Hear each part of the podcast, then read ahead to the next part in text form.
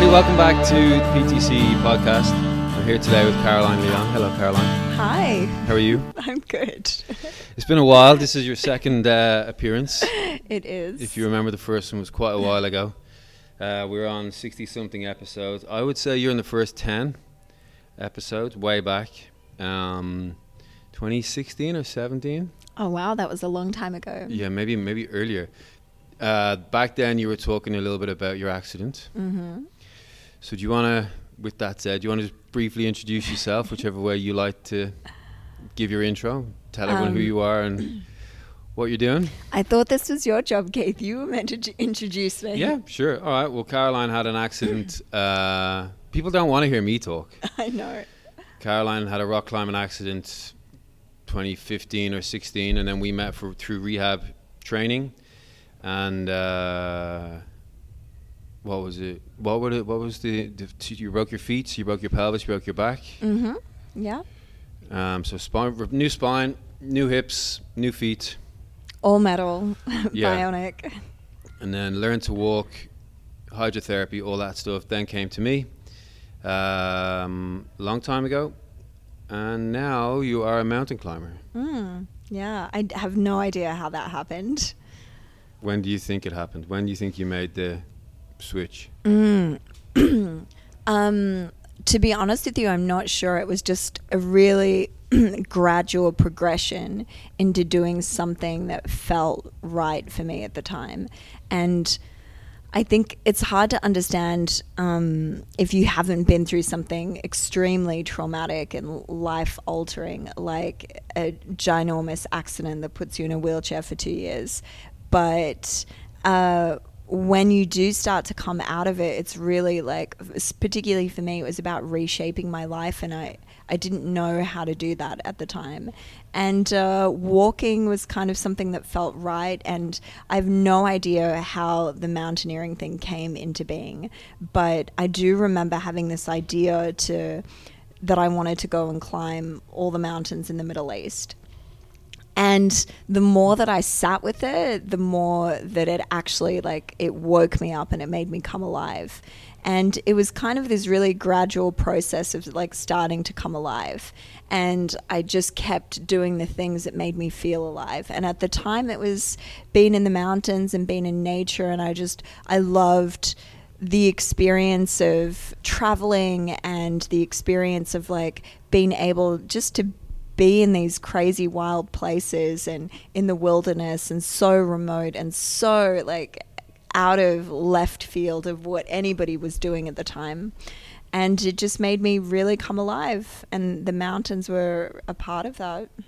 Had you done any mountain climbing before your accident? Yeah, so I, I had climbed Machu Picchu and uh, and uh, Kilimanjaro, and so I had done those quite a few years earlier. And at the time, I was quite involved with Gulf for Good before I had my accident, and um, I was doing a lot of adventures for them and hiking and stuff like that. But nothing as serious as it's kind of turned into at the moment. It really reshaped my life. How was your first experience of Kilimanjaro?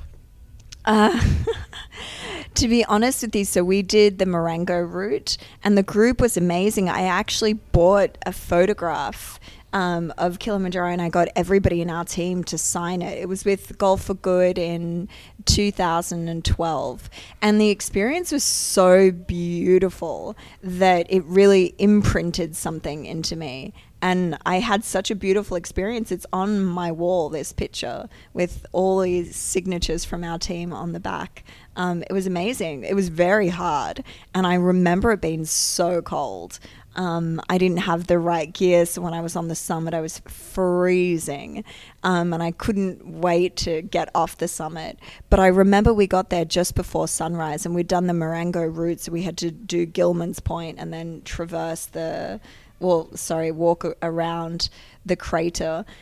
And uh, we got there just as the sun was rising and it was freezing. Um, but yeah, it was a good feeling. It was a very good feeling. How many times have you summited Kili now? God, I don't know. I think it's probably five, maybe, maybe six, And maybe has, five. has it got just easier and easier, or is Um, it different each time?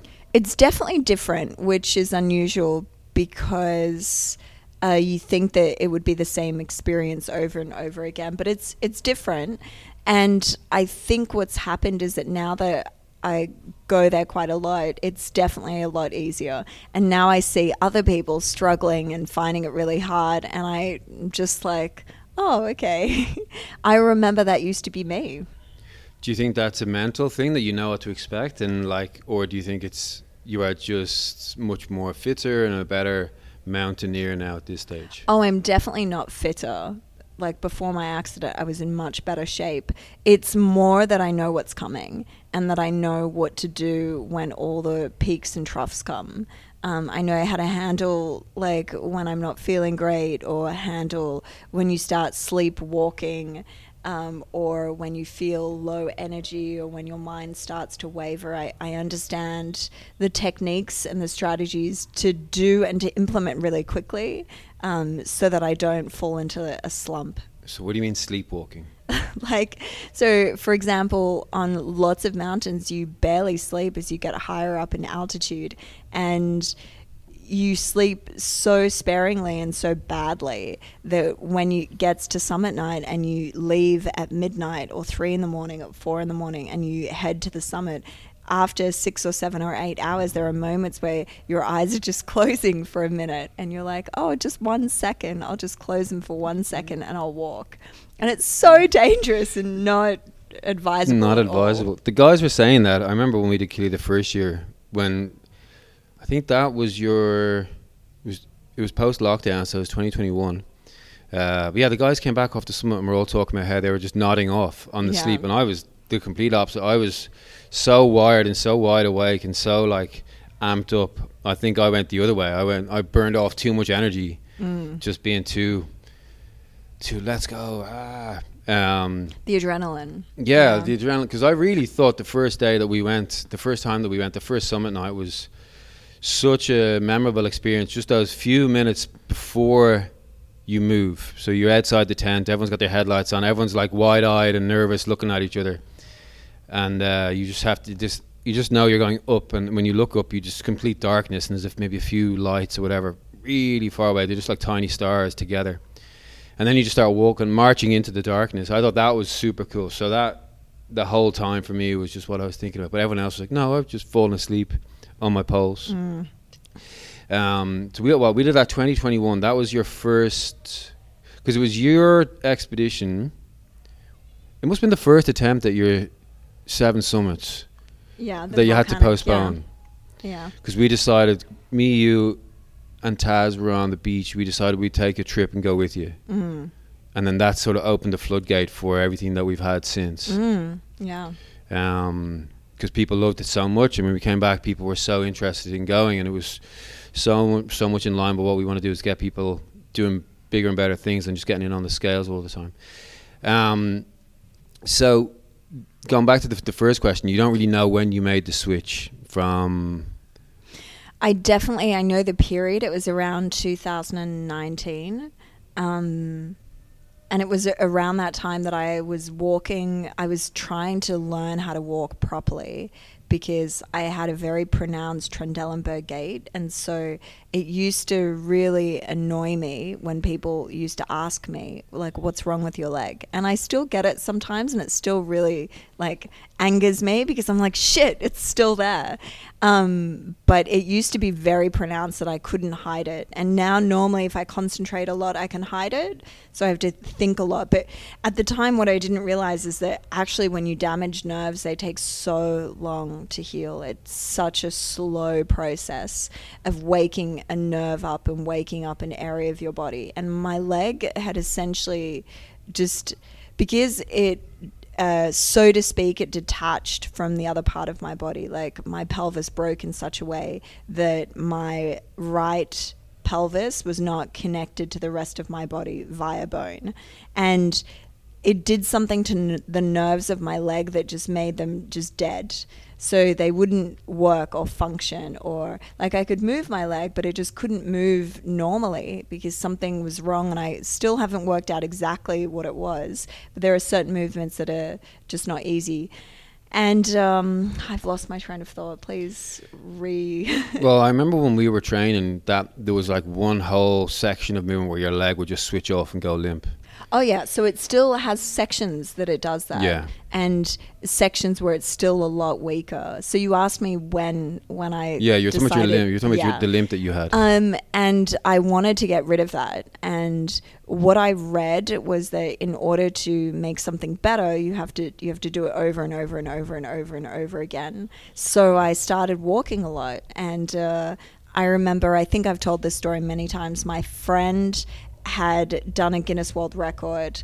Uh, they had gotten a quad bike and gone all around Africa and Europe, and when I went to Australia and I was still limping really badly, he's my best friend. I love him dearly. Um, he suggested that we go climb Mount Kosciuszko in Australia. So it's one of the seven summits, but the Bass version. And uh, we went and we climbed it. We got to the top, and it was the most exhilarating feeling I remember, even though I was limping all the way there. And on the way back, when we started coming down, I just couldn't walk anymore. And I remember like bursting into tears, and he had to piggyback me, and then we had to get the park rangers to come and How get high us. is the mountain? It's uh, not very high. It's 2,200 meters. So it takes about six or seven hours to hike up. So, so like from the car park. Yeah, from the car park. So you can do it in a day. Yeah. But it's still, you know, six or seven hours is a long walk Yeah, yeah. for someone who's just Limping. learned how to walk. Yeah. And limping, and, you know, my feet were still swelling like pineapples. Um, so when we when we came down, I just it made me feel alive and it made me feel amazing and I was like, "Oh, okay, I need to do more of the things that make me feel really good." And it's around that time where I was like, "Okay, I'm going to go climb all the mountains in the Middle East." In part because there was so little and easy, and Yeah. I thought that they were doable, even though there there were two really big ones in there, like Mount though- Ararat and uh, Mount Damavand. They're still quite high. Not only the height of the mountains aside, there's loads of them when you do all of the mountains of the Middle East, and then the, a lot of them are in war zones. Yeah, So it's not. So it's almost the mountain is the easiest part, and once you're there, totally. it's just the easiest bit is to keep walking, but the rest of it is quite the challenge. Oh, completely. Like in Iraq, you're walking past like a, a landmine infested zone. Um, that So, is. so briefly go through it then, just like you did. First one was Turkey. Hmm So yeah, so basically, I was doing a version of the Middle East that included um, the uh, Turkey and Egypt and the Arabian Peninsula. Um, and I can't remember. There's certain geographical explanations of the Middle East. It's the, either the Arab world, it's a geopolitical, it's a political only, or a religious only. And I choose one of the three variations um, and did that variation. So I went to Turkey to climb Mount Ararat, and I, from memory, I think that's 5,400. It's a snow-capped mountain, really cold at the top, very beautiful. But again, it's in a very remote area, rem- an area of Turkey that's politically very unstable, has a lot of issues. The mountain had, had been closed for several years. They weren't issuing permits. So I actually went in there illegally. I found a local guide that was happy to take me and kind of like snuck my way into the mountain without a proper permit or anything. It was very very sketchy. But when I got there, I realized that there were quite a few people there, quite a lot of Iranians and Turkish people that just climb the mountain anyway because it's not properly managed. Um, so it didn't matter in the end if you had a permit or not. Uh, then I went to Iran straight afterwards and climbed Mount Damavand the first time. It's I've also been to that country many times, and uh, and then I went to uh, I think it was Jordan.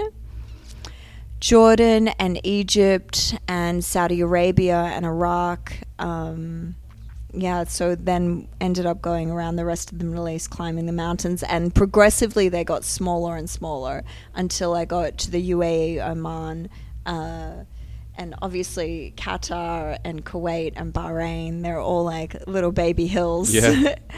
yeah. Because then, yeah, we some of us joined you for the UAE one, Mhm. whatever date that was Yeah. that year.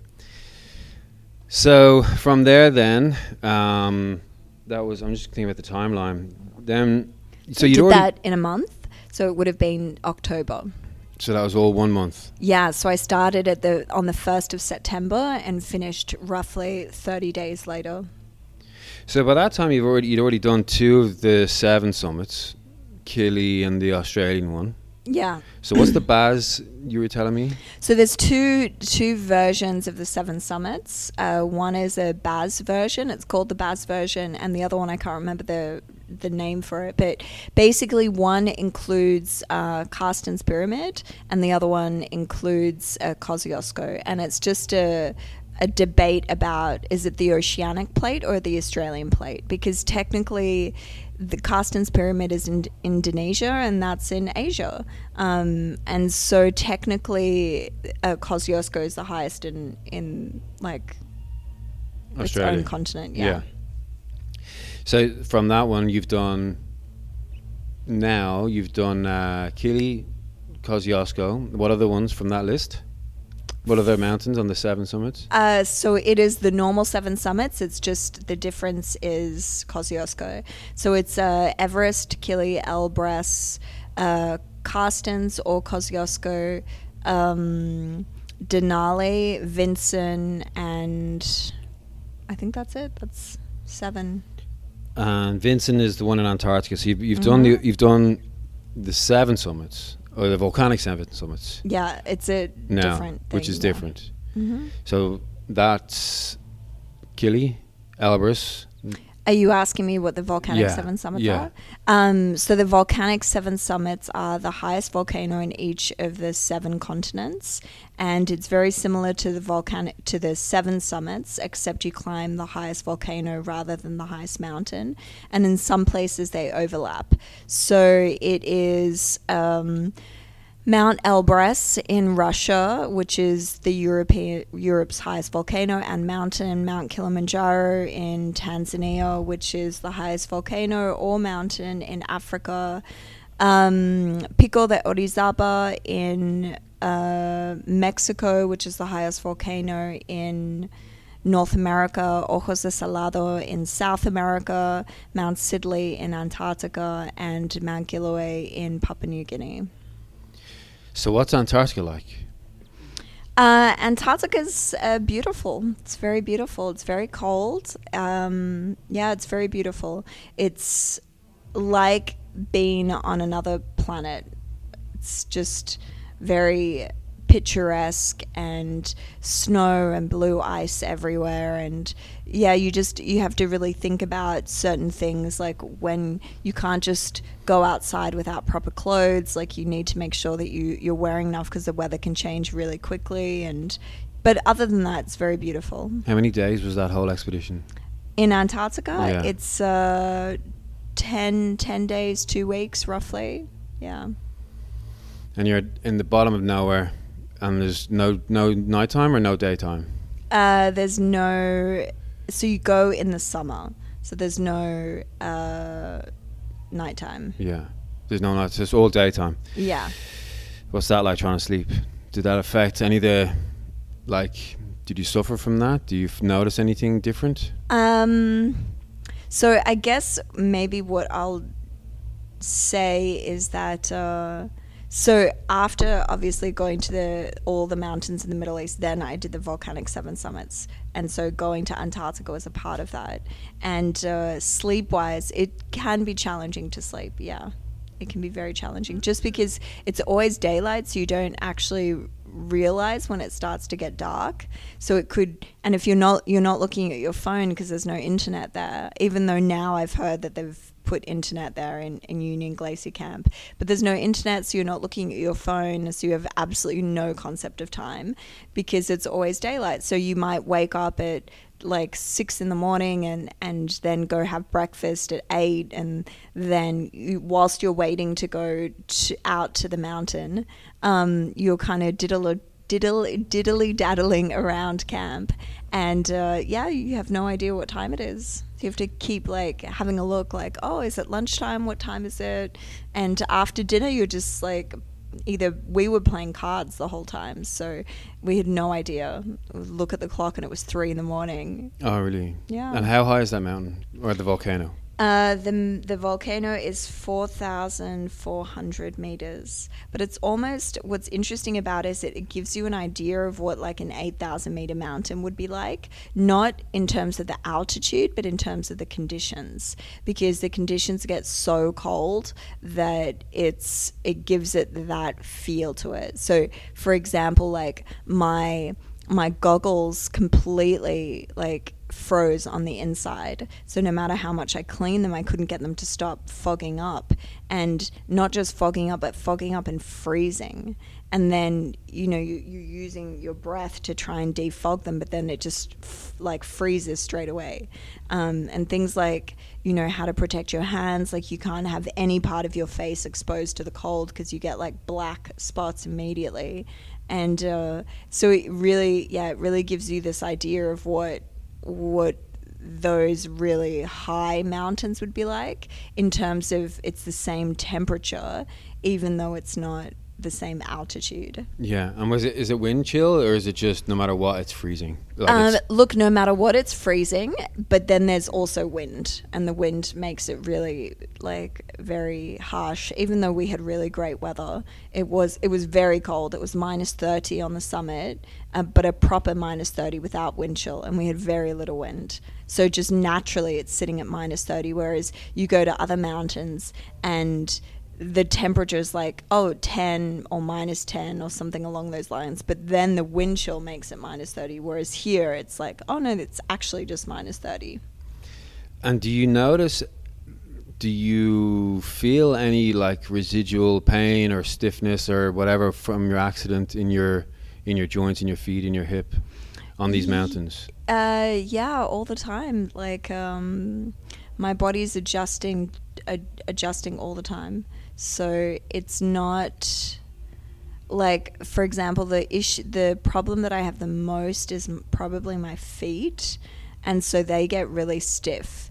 And if I haven't gotten used to walking like a big distance like say for example um, when we went to Everest Base Camp uh, like the distances are quite long and I hadn't like been doing a lot of long distance training. And so when we went into that then my feet were really sore and they get really stiff. And so there's like there's always that or always this thing that I'm adjusting to.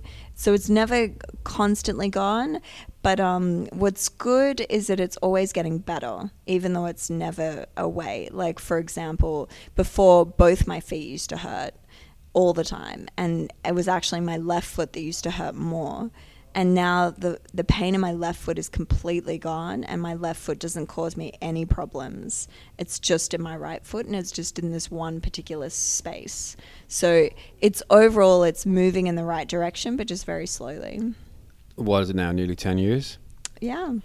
And the right leg took more of a, the right foot took more did you have more surgeries, more more like initial trauma in that? Yeah, my right foot had uh, so my left foot had two surgeries, and my right foot I think had seven. So it had a lot more. Yeah. Yeah. Seven or. Yeah, significantly more anyway. Yeah, seven or five, something along those lines. Yeah. It had more. And it just took more of a beating. Like, my f- whole foot shattered and then I had tendons that got stuck inside the bone when they adhered so my foot's very different shape and structure and it's very stiff and it's yeah it just moves and behaves really differently. But you're boring people with talking about my feet. No no look it's one of those things where we've had this chat a few times where it's like look you're you're obviously used to talking about it and you find it boring but there's people who kind of need to be reminded of these things that there's people who go through this kind of trauma and they don't let it bury them down. You know, there's there's I was listening to a podcast recently where the, the guy was saying how most people by the time they get to 35, 40, that's them for the remainder of their life. That's they've got their habits, they've got their routines, they've got their personalities, and it usually takes some significant trauma you said it's either trauma or some level of like a psychedelic out of body experience or an, an alien encounter. But it takes some level of severe trauma for them to change beyond a 35 year old kind of human state. So I think the more people can listen to stories, you, you need to be reminded that like what you what people are going through everyone's got their own struggles, and some people need to kind of reframe where they're at with their own little strife and uh, and stress, and then be inspired by. And the only way they get to be inspired is by hearing the stories. Because um, you're up there on those mountains, you're not only are you trying to manage the typical things like fatigue, uh, the cold, the altitude. You've also got to manage your feet and whatever else you've got hurting you and all those things. So one of, one of the things I've heard you talk a lot about is, and obviously you're someone who has experienced it, so you're, pardon the pun, you're literally walking the walk. But it's the it's the sort of post traumatic stress versus post traumatic growth. Yeah. Mm. So do you want to just like, what does that mean to you? Mm. Um, I think to me, to me personally, um, it's an interesting one. I haven't really thought about this in detail. So you're the first person that's asking me about this or spoken about it. Um, so for me personally, when after I had my accident, I I almost felt like at some somewhere along the line I was having a lot of very deep existential questions. And they included like what am I doing with my life? What is my purpose? What am I meant to be doing? Like why did I not die I hear stories of people who, you know, slip down the stairs and fall down and break their neck and die, or small little incidences and they lose their life. And here I was, I had fallen like 12, 7 to 12 meters, whatever it was, from a wall onto gravel I had 14 surgeries and 23 blood transfusions, and I'm still here. I've had everything replaced. How the hell am I still alive? Like that question used to sit so heavily on me because I felt like it was pushing me towards this looking for a purpose in in life and looking for deeper meaning. And I realized that I couldn't find it on my own because there was no real answer. There was no God that was sitting up there going, you know, you've survived this because I want you to do this magical thing. Like that's not how it happened at all, or that's not what transpired. But what it did made me realize is that I did have to find the deeper reasons for for what I was doing um, in my life. And one of the things that I almost promised myself at the very beginning was I did this to myself because I was stupid and foolish, and I owe it to myself to be better than I was when I started. And physically, that hasn't manifested because how can you ever be physically stronger or better than when you start? But there are many other ways to be better.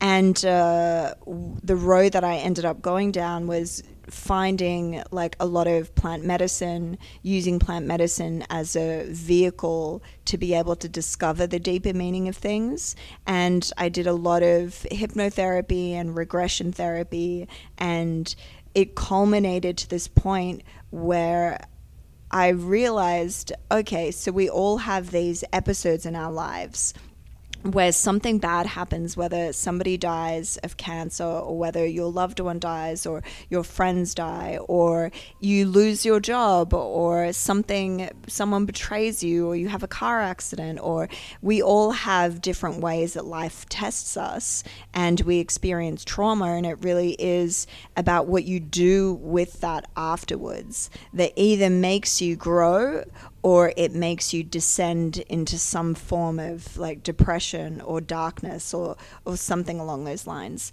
And at the time that I had my accident, I could see myself going down this perpetual path that was leading in a direction that was very, I won't say negative, but it was very dark.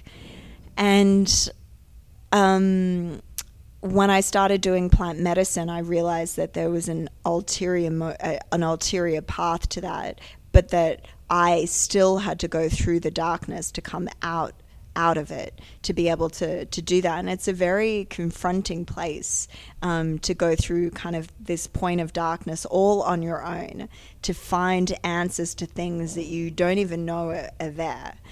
And what ended up happening for me personally is that I realized that I wanted to grow because it was very clear that if I didn't grow, this was going to be the defining point of my life. And I was either going to stay in a wheelchair forever or I was going to have a life that is not what I wanted for myself.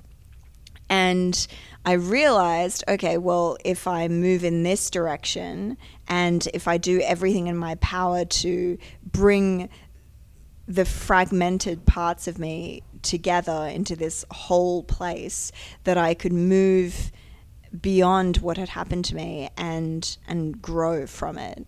Um, and it's interesting because to this day, I still feel like my accident was probably the best thing that ever happened to me in a very bizarre, weird way because it pushed me to those very deep and dark places that, you know, I ended up growing from.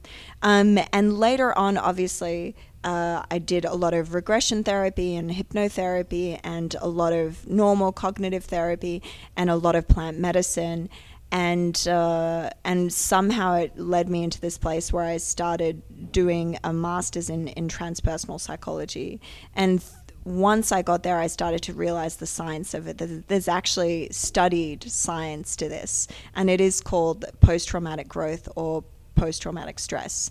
And so people have incidences in their lives like trauma or something that happens, and you either descend or you grow. Um, and it's people study it all the time when people survive, um, say, an avalanche on a mountain, or they survive these very, very traumatic experiences like coming back from war or, you know, getting divorced or something along those lines. And uh, it either makes you grow, it makes you go down. It's interesting because there's there's parallels. Like obviously everybody's trauma and their story is a bit different, but for the people who sort of make it to the the TED talks or they make it to the documentaries or whatever, that you often hear the phrase or the term like "I made a decision mm. to not." fall down, whatever, succumb to this, or I made a decision to not die. I made I made a decision to live. It's like they flipped the switch in their head, mm. and the passive non-action was going to take them to a point where they were going to disintegrate mm. if they just stayed, if they didn't make that decision. Well, what's really interesting is that if you imagine, imagine like two people standing on the top of a mountain, right? It's I'm using this analogy because it's easy, but it's also very like metaphorical. Um, you can snowball down and and just let that action propagate this downward direction. And you're right, it is no action, um, but it's also the easier path. Or you can continue to push something upwards, and the pushing upwards is the the work that you put into it, into getting out of that, because it really takes so much sustained effort. You have to be so conscious of what you're doing and what you're saying and what you're doing to yourself and what you're saying to yourself and what you're doing to other people. And it's it's about so much self-reflection but then also starting to to see what that does to other people um, around you. And so it's it takes so much effort. And I think that's why a lot of people don't choose it because to stay in this moment. Like, for example, a lot of research says that post traumatic um, stress disorder is uh, has a lot to do with like mental toughness and how your mind is thinking. And if you ruminate on issues or if you stay focused on problems, that those things can propagate that downward spiral. Whereas say if we're taking that analogy of pushing a ball up up a mountain to to make that decision is to go okay i'm going to push the ball up the mountain but then i constantly have to work to keep moving in that direction. And eventually it is the easier path because your life gets better. But um, it is strategies like, you know, mental tough strategies, which are not focusing on problems, but focusing on solutions and moving away from the, the brooding or the ruminations and moving to a place of action that reorientates your, your thinking. So there's, there's a lot of mental strategies that either push you in one direction or the other. Unfortunately, we're not really taught any of these things. No one ever teaches you how to do them. You either inherently have them or you learn them from other people or from books or uh, things like that. For me, what I found really powerful was that there was there was no way that I wasn't going to start moving or walking in that direction. And like I made, you're right, I made a decision to do that, but then I actually had to fully walk it because if you don't fully walk it, you don't really heal. Um, and that was obviously my ultimate goal was not to do anything else but just to to change myself because I owed it to myself, right? well, that's how I felt anyway. I owed it to myself to look, I made this mistake and I really fucked up. And I owe it to myself to, to try and push out of it. And in the end, it worked out for the best. Yeah, I mean, but so there's, I totally get what you're saying because it is that same thing. People decide, or, or like no action, the no go is just going to take you down a different a different pathway. But then there's people who, and this is kind of like where my experience um, overlaps some of what you've been through is just helping people and dealing with people who who are hurt, hurt and injured, and some are simple, some are complex, and, and whatever from the previous work I've done. Some people just want to get to a stage level three out of ten because level three is they get to move around their house pain free, they get to whatever, they're not they get to sleep, they get to they get to do all the basic things. Some people want to get to five where they're you know still doing the things that they used to do mm. and then mm. some people want to push on and like you mentioned you want to be better than you were before. Firstly as we get older we all go downhill. So like there's that aspect. I i don't i don't agree with that. I i think if you're looking at in a classical perspective yes if you're only thinking in a one-dimensional sphere that's physic- physicality. Spe- yes, but that's what I, but that was what, what, I was referring to. Yes, physically. but if you if you change that sphere and you start to look at oh well, there's this sense of wisdom and compassion and understanding and empathy and like deep value. There there are so many other elements that actually it's like a good wine; they mature. Um, and I don't think those things get or decline is my point. Yeah, I'll f- sure grant you that. What I was actually speaking one dimensionally about the physical. we slow down, we fatigue out earlier, all those things in general, broadly speaking, as we get older. Um, I think we change is is not like look things definitely change but I, I think it's the change that propagates things to re-steer their lives rather than like oh I'm I'm going to be a professional football player up until my 80s like yeah.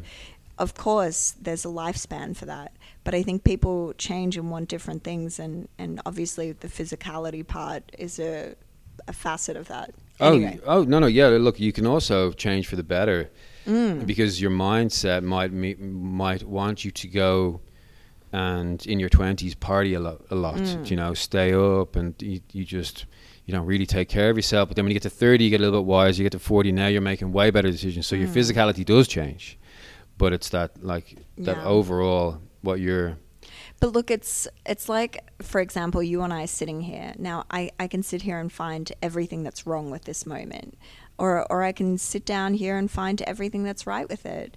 And just that simple action in itself is exactly what I'm talking about, like post traumatic growth or post traumatic stress stress. One of them is going to like find everything that's wrong with this moment and brew on it. And like I want to fight with you about the the coffee's not right and this is in the wrong position. You bought that and coffee. No, no, I know. I'm just giving examples, but or I can sit here and just you know be like, oh, this is perfect. Like the it's coffee's perfect. great. It's like, perfect. We'll use that on the clip. Yeah. the per- most perfect podcast. I know, but do you see yeah. that just like just that mindset, just that thing is the the one thing that changes things. Now, like I can do this for myself and for myself only, but getting other people around you to also see that is completely that doesn't work at all. Well, I think it, it, the only way it works is I don't know if, there, if osmosis is the right way, but it's these kinds of things. You know, not that there's not that this is a massively widespreading podcast, but these conversations that that you have because people, uh, I can tell people all the motivational stuff. I can tell them what they need to do to get through trauma, and then you can tell them the exact same thing, and it's way more powerful coming from you because you have done it. Do you know what, who, what? Where am I talking from? I read it in a book. Where, where did I get mm. my info mm. from? You've done it. You've experienced it. You're living it. It's it's like it's a full reality of where you're at now. It's here in front of the people speaking to them. Yeah, because you you manifest it within your psyche, like that. There's something that changes for sure in that experience. But well, what do, do you see? Do you see any parallels between the version of you now and the version of you before your accident? Like, what bits of you are the same? What bits do you think are still connected? Look, in terms of my personality, my personality is still the same. I'm still a pain in the ass, basically. but in terms of um, my psyche inside, it's radically different. Like inside of myself, I'm so different to how I used to be because before before my accident, I would almost akin it to there existed lots of subpersonalities. And just like there are for everybody. So in psychology, we have this very good example. Um, it's a very easy example to say. So, say people come to you because they want to lose weight, right? Um, and in one moment they're coming to the gym and training, and then in the next moment they're eating a piece of cake, right? That's a subpersonality. Two parts of your psyche that are doing two different things and working towards different goals. And most of the time we don't see them and we don't acknowledge them because they're relatively benign.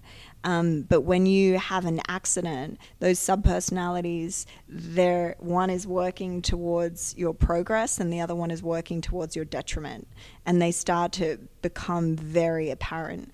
And it's almost like you have a part of your psyche that's splintered, uh, because that same subpersonality that was eating the piece of cake and the same subpersonality that was going to the gym, then now one is doing hydrotherapy and the other one is like, oh, I'm going to go kill myself. Do you know, they, they start to really splinter off into these very, very pronounced, um, pronounced kind of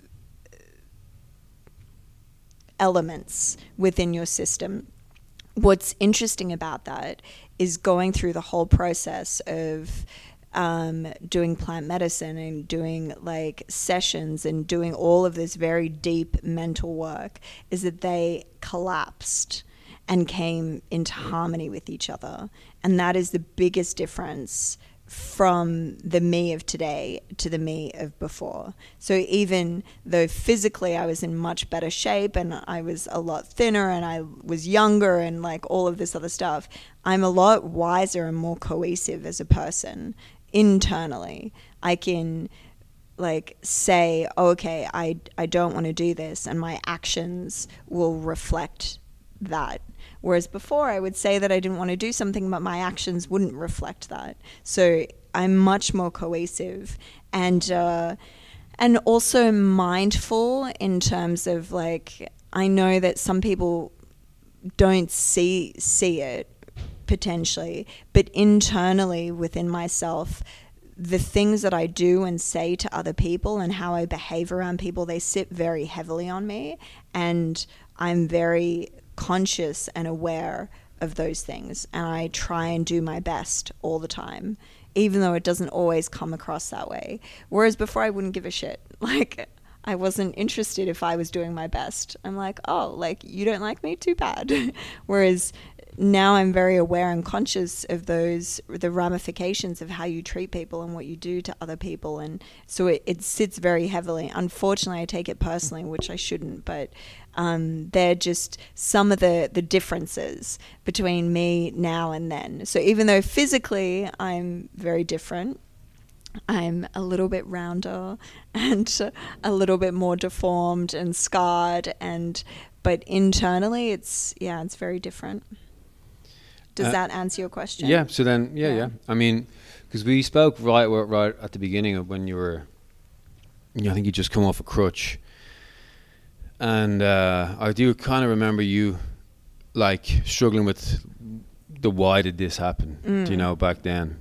And uh, Well, you've known me a long time, so you would have seen some of this progression. Yeah. Like now, when I say I don't want to do something, I really I mean it. My actions reflect that. Whereas I'm sure before I was doing something else and saying something else. Like I don't know. We've been good friends for a while. yeah, no, like back there was the initial period I remember where you were you were just still uh, obviously in the darkness of it all. Do you know? Um, you were very worried, concerned about your limp. I definitely remember that.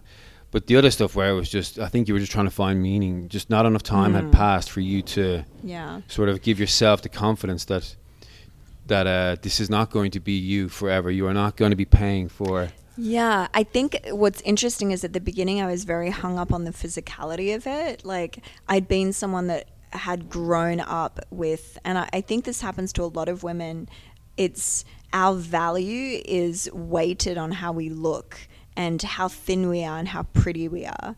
And when you have all of that taken away from you and you're now in a wheelchair and you're 30 years old and you're like, oh, like how how can I weigh my value if I can't walk and I look like shit and I'm scarred and deformed? Like that was a very very deep and very real process and I think when I met you that's where I was at because I couldn't walk and it's shit basically.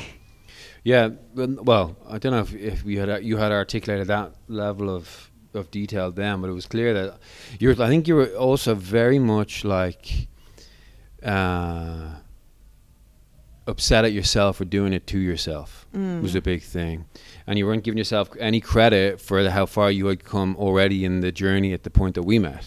Yeah, I understand that, but look, that for me was about taking responsibility, and because I what I didn't want to do is blame anybody else. I didn't want to say, "Oh, this was your fault," or "your fault," or "that mm. fault." It was like, "This is actually really my fault. I did this. I made every choice to get myself up that wall, and I made every choice leading up to it and after. So this is totally my fault."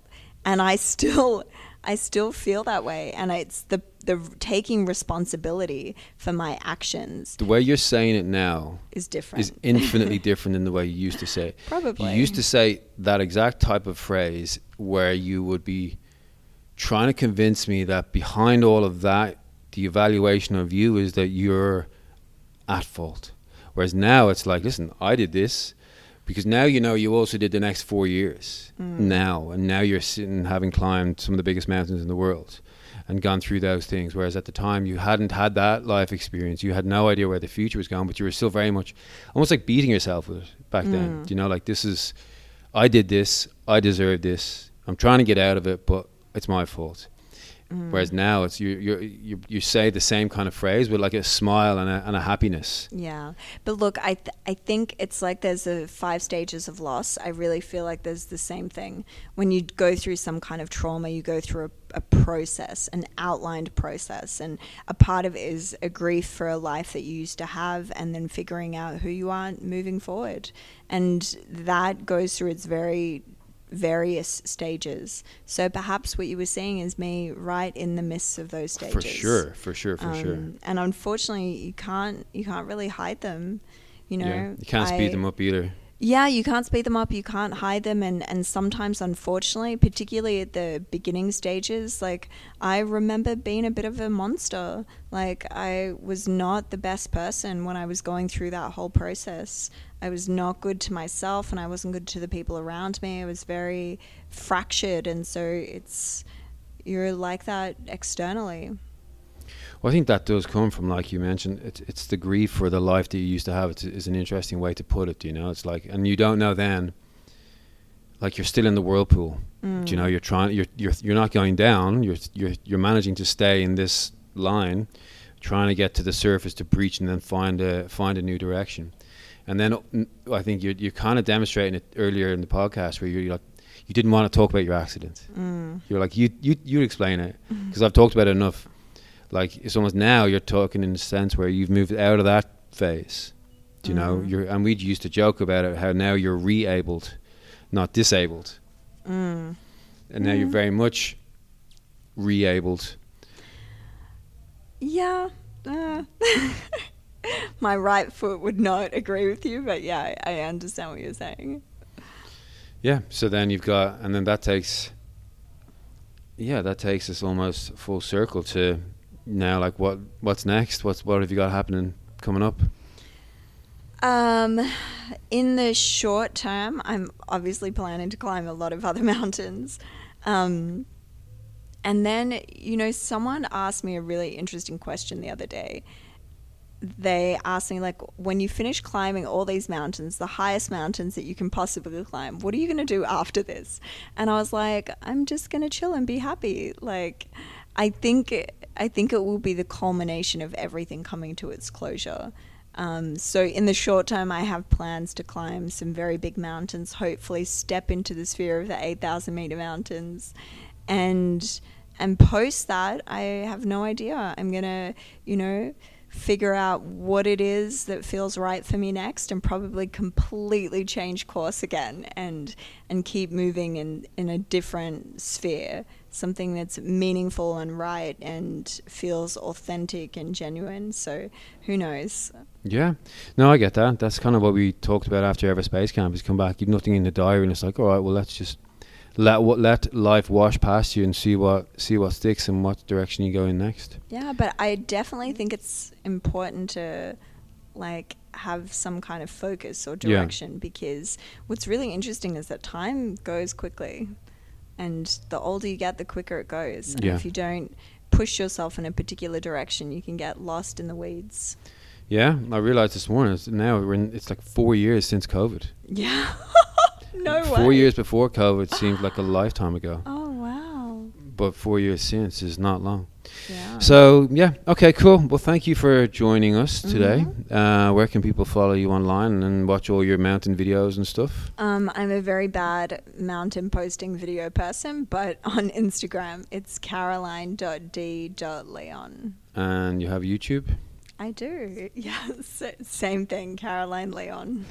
okay, cool. So check it out and. Uh, you also take people on expeditions so they can contact you directly if that tickles their fancy. On summitexped.com. Cool. You can see what's uh, what's on the calendar for the for this year. Mm-hmm. Awesome. All right. Okay. Cool. Thank you guys. See you next time. Bye.